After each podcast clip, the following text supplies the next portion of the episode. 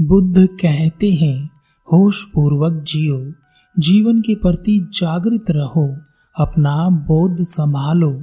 लेकिन इन शब्दों को जब हम अपने जीवन में देखते हैं तो हमें समझ नहीं आता कि बुद्ध क्या कहने की कोशिश कर रहे हैं। होश पूर्वक जियो, क्या हम बेहोश हैं? क्योंकि हमने तो उसी बेहोशी को जाना है। जिसमें व्यक्ति अपनी सुध बुद्ध खो देता है और मूर्छित हो जाता है। जागृत रहो, यह भी हमारी समझ से बाहर हो जाता है, क्योंकि हमें समझ नहीं आता कि क्या हम जगे हुए नहीं हैं, हम सोए हुए हैं, क्योंकि हमने तो अभी तक यही जाना है कि रात को हम सो जाते हैं और सुबह को जाग जाते हैं। तो बुद्ध हमें हमेशा जागने के लिए क्यों कहते हैं? अपना बोध संभालो।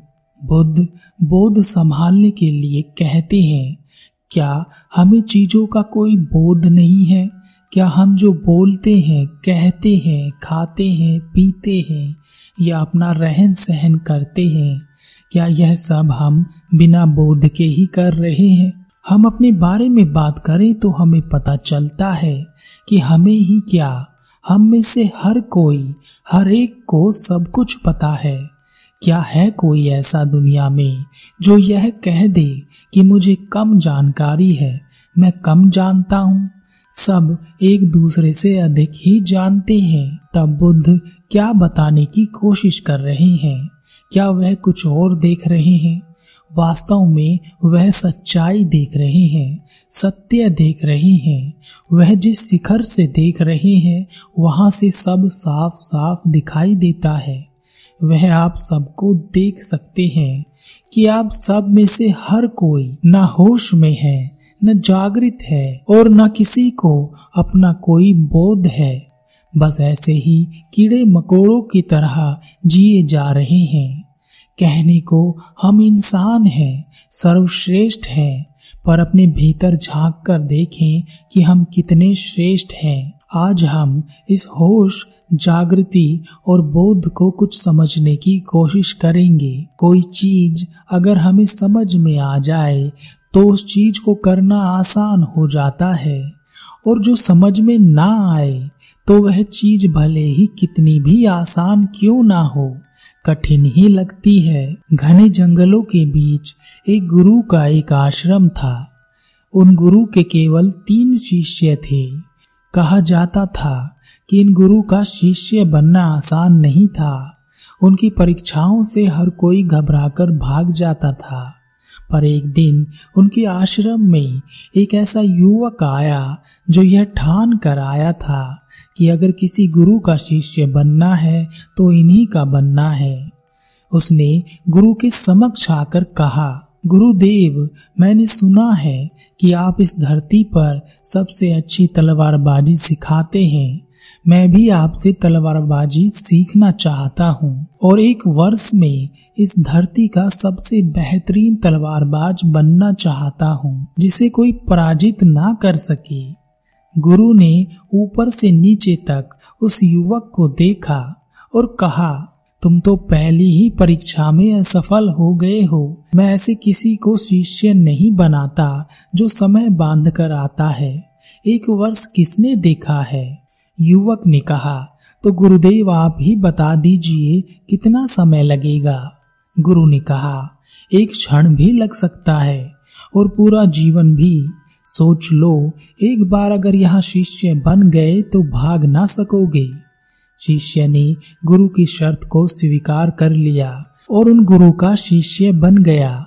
अगले दिन शिष्य अभ्यास करने के लिए गुरु के पास एक लकड़ी की तलवार लेकर आया और कहा, बताए गुरुदेव, क्या करना है?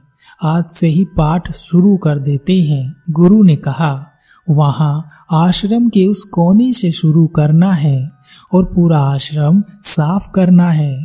गुरु की बात सुनकर शिष्य चौंक गया और कहा, गुरुदेव, मैं तो तलवार बाजी सीखने आया हूँ। गुरु ने कहा, वह हम देख लेंगे। जो काम तुम्हें दिया गया है, वह करो। और जब तक हम ना कहें, तब तक तुम्हें रोज आश्रम की साफ़ सफ़ाई करनी है और दूसरे सारे काम निपटाने हैं। शिष्य आश्रम की साफ़ सफ़ाई करने में लग गया। उसे विश्वास था कि गुरु उसकी कुछ परीक्षा ले रहे हैं। शायद आश्रम की साफ़ सफ़ाई और बाकी काम करने की परीक्षा वह ले रहे होंगे तो वह बारीकी से साफ़ सफ़ाई करने लगा। हफ़्ते गुजर गए, महीने गुजर गए, छह महीने गुजर गए, पर गुरु ने एक दिन भी उसे तलवारबाजी सिखाने के लिए नहीं बुलाया। अब वह शिष्य परेशान होने लगा था। उसका मन साफ़ सफ़ाई में नहीं लग रहा था। वह गुरु के बारे में अजीब अजीब सी बातें सोचता रहता। कभी बीती बातों को सोचकर, कभी उस दिन को कोसता, जिस दिन वह गुरु के पास तलवारबाजी सीखने आया था। ऐसे करते करते उसे एक वर्ष बीत गया और उसका सब्र भी टूट गया। वह गुरु के पास पहुँचा और कहा, अगर आप मुझे सिखाते तो इस एक वर्ष में मैं एक सर्वश्रेष्ठ तलवारबाज बन जाता। गुरु ने शिष्य की तरफ़ देखा और पास ही में पड़े एक लकड़ी की तलवार से शिष्य की पीठ पर एक जोरदार प्रहार किया और कहा, जाओ, सफ़ाई करो। शिष्य को जोरदार पड़ी और वह भागकर अपने काम में लग गया। उसके बाद जब भी गुरु उसके आसपास से निकलते, उस लकड़ी की तलवार से उसके पीछे, आगे, ऊपर, नीचे एक दो लगाकर ही जाते। वह परेशान हो गया था। उसे लगने लगा गुरु पागल हैं, तलवारबाजी सिखा नहीं रहे हैं। बल्कि जब भी मेरे पास से निकलते हैं तो मुझमें एक दो धर कर चले जाते हैं। यह दिन में इतनी बार होता कि अब उसके दिमाग में कुछ और चलता ही नहीं। वह साफ़ सफ़ाई कर रहा है, आराम कर रहा है, खाना बना रहा है, और हद तो तब हो गई जब गुरु ने उसे सोते हुए भी दो चार लगा दिए। अब रोज उसके साथ यही होता। वह हमेशा चौकन्ना रहता कि कहीं गुरु तो नहीं आ रहे। कहीं उसकी पीठ पर फिर से तो नहीं पड़ने वाली है। नींद में भी सोते सोते वह जागृत रहता। जरा सी आहट से उसकी आँखें खुल जाती। वह सो तो जाता, पर फिर भी उसे आसपास का बोध बना रहता।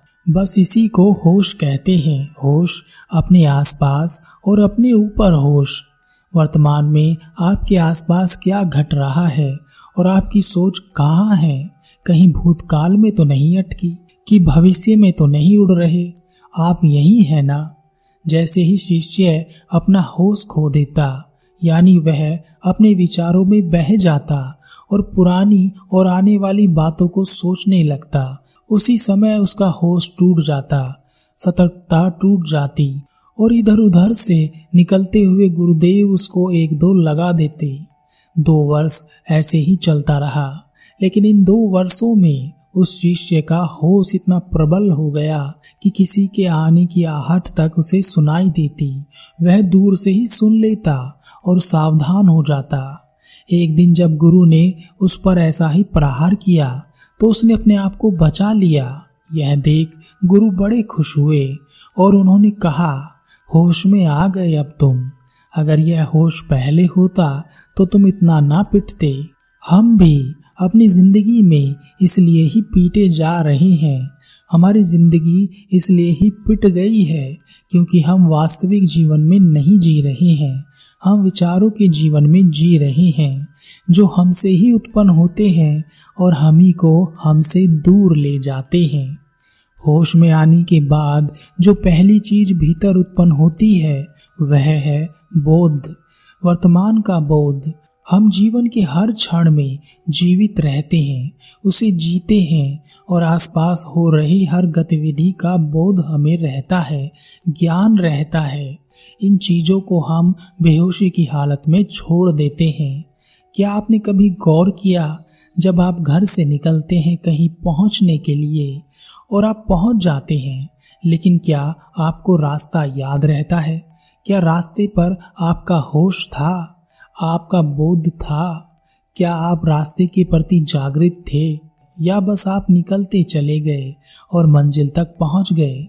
रास्ता कब निकल जाता है आपको पता ही नहीं चलता। इसी को बेहोशी कहते हैं। इस प्रकार आपका जीवन कैसे निकल जाता है आपको पता ही नहीं चलता। अब वह शिष्य इतना होश में था कि गुरु उस पर एक भी प्रहार नहीं कर पा रहे थे। वह जहाँ भी होता, वहीं रहता विचारों के साथ उसका कोई संबंध नहीं रह गया था। वह सतर्क था, हर पल में सतर्क, क्योंकि उसे कोई भरोसा नहीं था कि गुरु कब कहाँ से किस समय हमला कर दे। एक रात में वह सोया हुआ था। गुरु आए और उन्होंने अपनी तलवार से उस पर हमला कर दिया। शिष्य तुरंत बिस्तर से नीचे हो गया और उसने अपने आप को बचा लिया। यह देखकर गुरु बहुत खुश हुए और जाकर अपनी कुटी में सो गए। शिष्य ने सोचा कि गुरुदेव मुझमें ही होश, बोध और जागृति जगाने में लगे हैं। क्या वह खुद भी जागृत हैं? क्या उनमें होश है? शिष्य ने अपनी तलवार उठाई और गुरु पर प्रहार करने के लिए गुरु की कुटी पर गया। उसने देखा कि गुरुदेव गहरी निंद्रा में सोए हैं। वह चुपचाप दबे पाँव गुरु की ओर पहुँचा। उसने कोई शोर नहीं किया। उसने अपनी लकड़ी के तलवार ऊपर उठाई और गुरु के ऊपर प्रहार करने ही वाला था कि गुरु ने सोते सोते कहा, पागल, जा तेरी शिक्षा पूरी हुई। शिष्य ने कहा, पर गुरुदेव, आपने तो मुझे तलवारबाजी सिखाई ही नहीं। गुरु ने कहा, अब तुझे तलवारबाजी में कोई नहीं हरा सकता। हमारा जीवन भी बेहोशी से भरा जीवन है। जो व्यक्ति होश में आ जाता है, जो वर्तमान में जीने की कला सीख जाता है, वह आसपास की चीज़ों के प्रति बोध से भर जाता है। यानी उसे आसपास की चीज़ों का हमेशा आभास रहता है, अनुभव रहता है। जो व्यक्ति बोध से भर जाता है, वह जागृत जीवन जीता है। वह हर स्थिति और परिस्थिति को समझता है। वह कभी गलत व्यवहार या गलत निर्णय नहीं लेता या गलत कार्य नहीं करता, क्योंकि गलत कार्य, गलत निर्णय, गलत व्यवहार बेहोशी की हालत में ही हो सकता है। होश वाला कोई यह नहीं कर सकता। जिस दिन आप अपनी बेहोशी को समझ जाएँगे, उस दिन आप होश को भी समझ पाएँगे। अपनी ज़िंदगी के 24 घंटों को जरा गौर से देखिए, जानिए कि आप उन 24 घंटों में कितने घंटे जीते हैं। आप कहेंगे कि आप 24 घंटे ही जीते हैं, पर क्या वास्तव में आपने 24 घंटे जिए हैं? जो थोड़ा बहुत जागना जानते हैं, वह भी मुश्किल से एक घंटा ही जीते हैं, बाकी सब बेहोशी में रह जाता है। नहीं तो ज़्यादातर लोग 24 में से 24 घंटे बेहोशी में ही जीते रहते हैं। इधर की टेंशन, उधर की टेंशन। इसका लेना, उसका देना, इसे कहना, उसे कहना। परिवार की चिंता, समाज की चिंता, खुद की चिंता। बचपन में बड़े होने की चिंता, बड़े होकर कमाने की चिंता। कमाने के बाद बुढ़ापे की चिंता और बुढ़ापे में मर जाने की चिंता।